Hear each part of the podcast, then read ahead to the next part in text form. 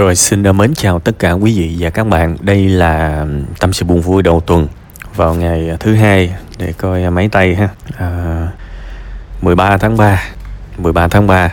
À, và chúng ta được à, lắng nghe một cái câu chuyện rất là buồn à, trong một gia đình và đặc biệt nó nó tương đối tế nhị nó liên quan tới tình mẫu tử chúng ta xưa giờ chúng ta đọc sách chúng ta được giảng dạy ở trên trường thậm chí chúng ta nghe nhạc chúng ta không có thấy được những hình ảnh này đúng không? Vì lúc nào tình mẹ cũng được uh, ca ngợi. Và thực ra để gọi là tôn vinh văn học nghệ thuật tôn vinh những giá trị tốt đẹp thì uh, có lẽ rất là ít rất là ít khi mà người ta nói những cái mặt trái của tình mẫu tử. Thực chất là trong văn học thì chúng ta có thể uh, thấy có nhưng mà để gọi là trong âm nhạc này nọ thì ít phim thì cũng có nhưng mà âm nhạc ít, ít lắm. Để nói là đây là một câu chuyện tế nhị và tôi rất là chia sẻ những cái khó khăn những cái nỗi đau thậm chí là những cái sự oán trách mà người bạn của chúng ta đang trải qua.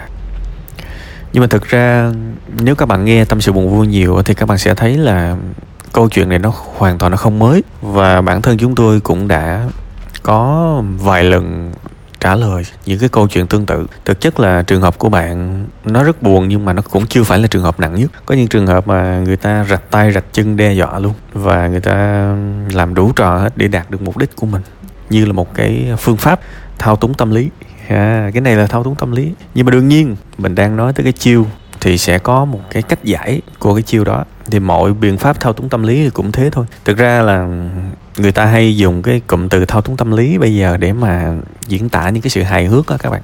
À, người ta dùng rất nhiều. Nhưng mà thực chất tôi cho rằng đây đây là một cái chủ đề mà nếu được các bạn nên tìm hiểu. Tại vì chúng ta bị thao túng tâm lý rất nhiều. Mà đôi khi mình vô một cái ờ, bẫy tâm lý mà mình không biết thì thôi, mấy cái này là phải đọc sách thôi. Chứ mà để mà có sư phụ dạy mình thì cũng hơi khó. Nhiều khi mình đi mua một cái món hàng gì đó, thì bạn thấy là bạn bạn nghĩ rằng bạn tự tự động bạn mua. Nhưng mà thực ra nó có những cái cách để đưa mình vào cái thế đó. Thậm chí là có rất nhiều trường hợp mà người ta làm mình ngại. Người ta, các bạn thấy vô mua hàng, người ta quá nhiệt tình, người ta quá tốt, người ta quá tử tế đến nỗi mà mình cảm thấy là trời ơi tôi mà bây giờ tôi bước ra tôi không mua cái gì là tôi nhục lắm luôn á. Không nở nhưng mà thực ra các bạn biết đó là những cái những cái những cái bẫy tâm lý người ta dăng ra ta đánh vào cái sự ngại. Thì, thì thì nói thế để các bạn hiểu tuy rằng nó không quá liên quan tới câu chuyện của người bạn nhưng mà tôi tôi cũng kể ra một cái ít nhất là một cái chủ đề các bạn cần quan tâm à, để mà sống tốt trong cuộc sống này ha. Đó là cụm từ thao túng tâm lý. Thì thôi bây giờ mình quay trở lại câu chuyện của bạn tôi cho rằng bạn đang sợ phải đối mặt với cái vấn đề mà mẹ bạn đe dọa đúng không? Vậy thì bây giờ mình tưởng tượng đi. À, đừng có né tránh cái vấn đề của mình đối mặt với nó đi. Và thường á, có một cái thủ thuật để mình luyện tập cái bài này. Mình sẽ à, đặt tiếp câu hỏi dựa trên vấn đề mình đang gặp. Và mình đặt câu hỏi ba chữ rồi sao nữa? Ok bây giờ cứ cho là mẹ bạn à, đòi sống rồi chết đi. Bây giờ bạn đặt tiếp giùm tôi câu hỏi rồi sao nữa? Có thể có hai trường hợp. Một là bà sẽ, nếu bạn không đáp ứng cái việc giúp đỡ thì bà sẽ xuống nước. Hai là bà sẽ làm thiệt. Thì bây giờ có hai trường hợp. Xuống nước thì rồi sao nữa. Có lẽ bà sẽ năn nỉ bạn. Vì khi mà năn nỉ rồi rồi sao nữa, thì rất có thể sẽ ra được một cái đáp án. Đó là mình nói thẳng luôn là con chỉ giúp được. Đây là lần cuối cùng con giúp được ở mức này thôi và con không giúp nữa và con cần một cái giấy cam kết. Ví dụ vậy, tuy rằng mình hiểu là ba cái giấy tay chẳng có cái giá trị khi khi gió gì đâu, nhưng mà nó giúp tăng cái sự cam kết và dễ nói chuyện trong tương lai hơn, dễ từ chối trong tương lai hơn, ví dụ vậy. Tại vì thực ra cuộc sống mỗi người tuy là máu mủ ruột rà, nhưng có cái câu chuyện là có một cái điều mà ai cũng phải nhớ, lỗi ai người đó người đó sẽ giải quyết. Điều đó có nghĩa là nếu mà người con mà sai thì cha mẹ cũng không có sống giùm được và cha mẹ sai thì con cũng không sống giùm được. Đôi khi sự giúp đỡ nó nó nó bị biến thành cái việc mà thế thân thế mạng hay là nhận hậu quả giùm. Nó chẳng đi đến đâu cả. Đó là cái hướng thứ nhất cái hướng thứ hai nếu mà trường hợp uh, mẹ bạn đe dọa theo một cái hướng khác và làm thiệt thì bạn sẽ đặt tiếp câu hỏi là rồi sao nữa? Rồi sao nữa? À, tôi nghĩ là bạn đang sợ cái chữ rồi sau nữa này nè và bạn sẽ hơi bị bế tắc ở cái cái cái đoạn mà mình tư duy này nhưng mà thực ra bạn có thể suy nghĩ theo hướng này. Bây giờ nếu nếu mẹ bạn kêu thì bạn cứ giúp, bạn cứ đứng tên, vay nợ, rồi một ngày nào đó bạn nợ như chúa chỏm luôn. Thế thì bạn nghĩ mà xem, bạn làm đó điều đó được tới bao giờ? Đến một ngày bạn cũng phải từ chối thôi.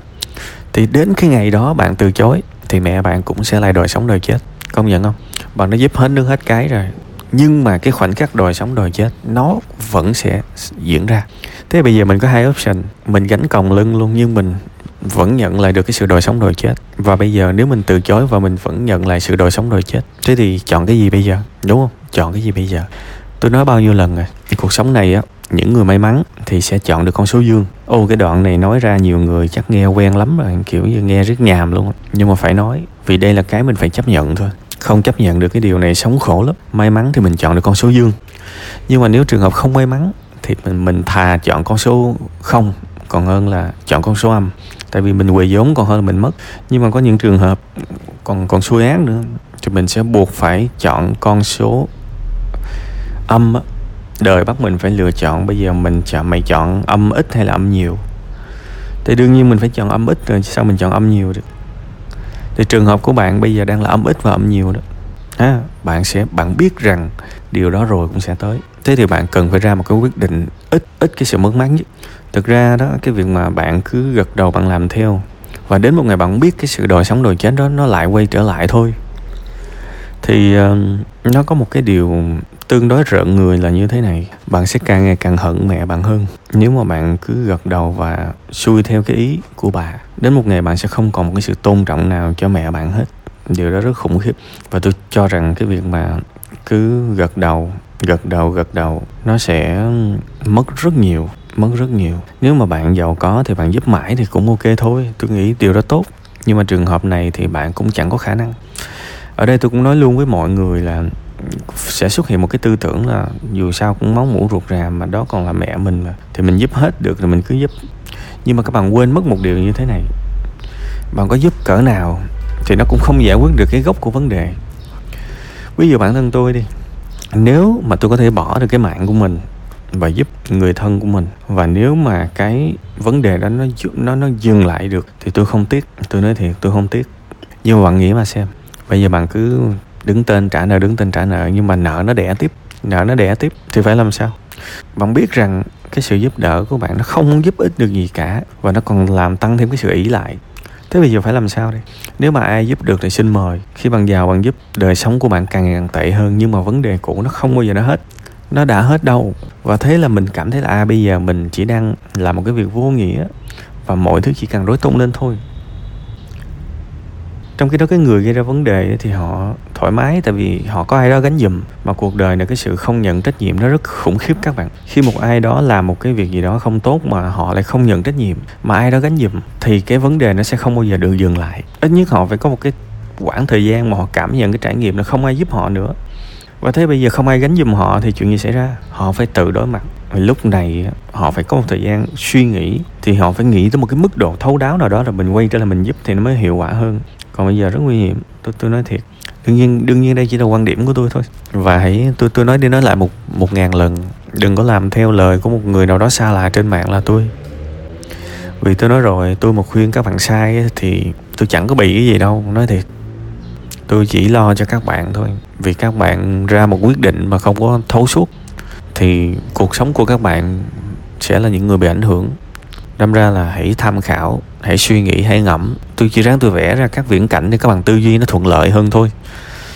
Và tôi tôi nói luôn, tất cả những cái điều này là đúng đối với tôi. Còn đúng đối với bạn hay không thì tôi không biết. Và bạn cũng không có nhất thiết phải đồng ý với tôi, đúng không? Mắc gì phải đồng ý. Cuộc sống này con người ta khác nhau khủng khiếp các bạn.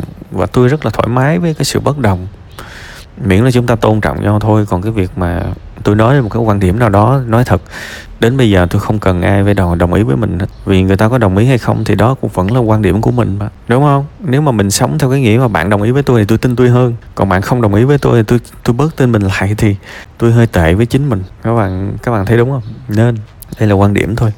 Đương nhiên có một cái điều tôi cũng nhắc bạn luôn, bạn nên tham khảo nhiều cái trường hợp hơn. Và có một cái gợi ý bây giờ bạn lên ờ, youtube để bạn gõ từ khóa người yêu đòi tự tử khi chia tay thì cần làm gì? Đó, bắt đầu bạn trải nghiệm, bạn tham khảo những những cái cách mà người ta đã xử lý thành công. Đây là cái cái mình nên học đó các bạn. Và tôi cũng đã nói nhiều lần rồi, học không phải là chỉ đơn giản là học tiếng anh, học văn, học toán mà đây mới là những cái cần phải học nhiều hơn nữa nè. Để mình bớt vụng về trong cuộc sống lại. Mình gặp một cái tình huống nào đó mà mình hoàn toàn bị thao túng. Điều đó có nghĩa là gì? Mình đang dốt cái đó, đúng không? Vậy thì mình xóa dốt. Dốt chẳng là một cái từ nào xấu xa cả. Nó chỉ đơn giản là mình không biết một cái việc gì đó và mình học thì mình sẽ biết. Thì hãy tham khảo những cái người trải qua những tình huống thậm chí còn tồi tệ hơn bạn. Lên google hay lên youtube gõ người nhà đòi tự tử khi không được giúp thì phải làm sao? Sẽ có nhiều câu chuyện tương tự. Mình xem, mình biết người ta xử lý như thế nào, mình bình tâm là mình suy nghĩ, mình quan sát.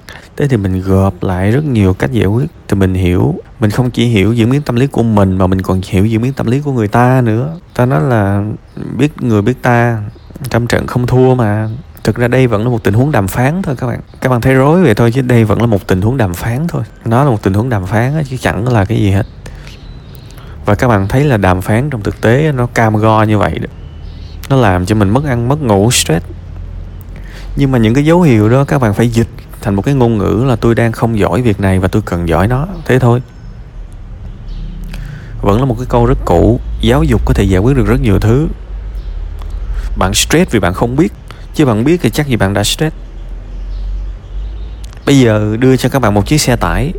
Thì bây giờ thế nào là stress? Bạn không biết lái, bạn mới stress, hoặc là bạn lái dở. Con xin lỗi. Gặp mấy người mà lái lâu năm thì enjoy the moment. Chạy toàn là nhìn đường, nhìn cây, nhìn cối không à. Họ bắt đầu cảm nhận trời trời nay sao mát quá à. ô, bên kia có cây mai, có cây đào, có cây sakura đang nở kìa đẹp quá, đường này đẹp quá. Đúng không? Còn cái ông mà không biết lái, cái chân nó rung, lúc nào trong đầu cũng để ý tới chân ga, chân thắng, chân con. Đâu có enjoy khỉ gì được. Vậy nên phải tự giáo dục là như vậy. Đó là cái cái đỉnh nhất của hai từ giáo dục. Phải hiểu giáo dục ở cái mức độ cao như vậy. Chứ không phải là tôi học một cái gì đó để tôi có một cái nghề, thì đó gọi là giáo dục. Nếu nói như vậy thì giáo dục nó bé quá.